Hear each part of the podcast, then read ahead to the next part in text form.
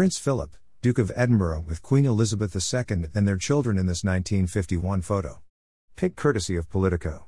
My generation, although reasonably well schooled, is probably the worst educated of this age, are remarks made by the late Duke of Edinburgh, Prince Philip. The Prince died last week aged 99 years in the UK. He died a royal death. He had lived in royalty for over half a decade as the husband of Queen Elizabeth II.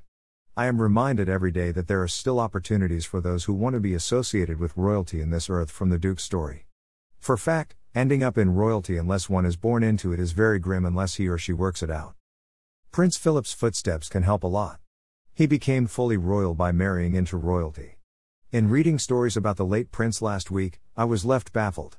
A number of writers remarked how the prince sometimes somehow forgot he was royalty and took humor too far.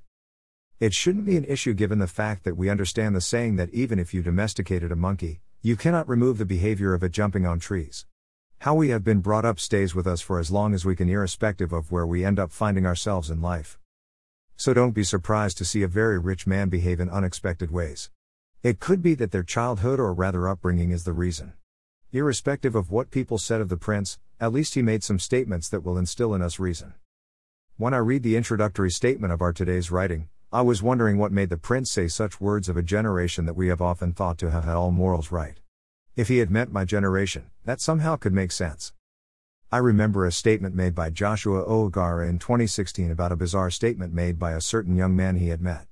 This was a third year student, I suppose, at the Jomo Kenyatta University who told him that once he was out of campus, he wanted to get a job and start earning a million shillings in salary a month.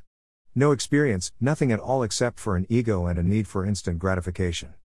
Even if it meant going out of the ordinary and build a mini unicorn, at least it needs time before things can measure up. I could be wrong, but I believe such an idea was well too far fetched.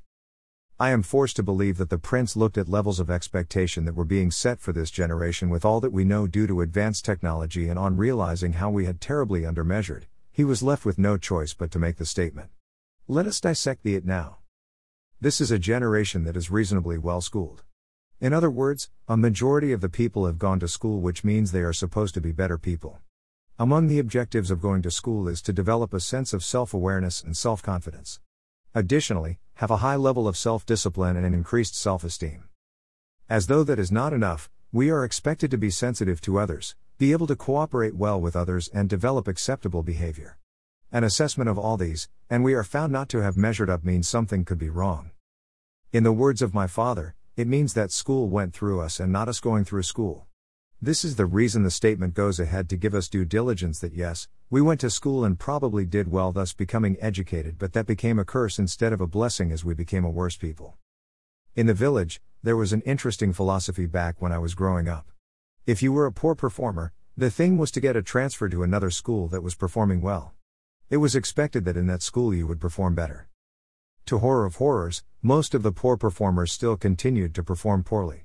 Yet the best thing to be done was to find the strengths of this student, maybe in terms of skill, and develop them in that line. So, it was expected that now that we have a more educated people, we could have had a better world, yet that is not case.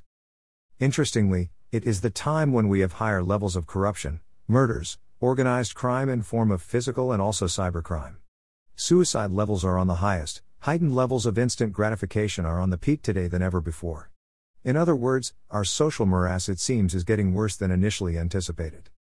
So, Prince Philip said this statement may be to mean of a people in the UK, his home country. But looking closely, and we can agree that the same can be said of a people all around the globe. No wonder we hear the words of them, our days back in the age. It is high time we took a step back, most probably, and considered where our waymarks are. There we can locate the right direction and take up that. Inasmuch as I may say of these, things are not expected to be any better, rather, we should brace ourselves for a more schooled and educated generation, but the worst of all ages. Truly, we are reasonably well schooled, and probably the worst educated of this age. End. Copyrighted 2021.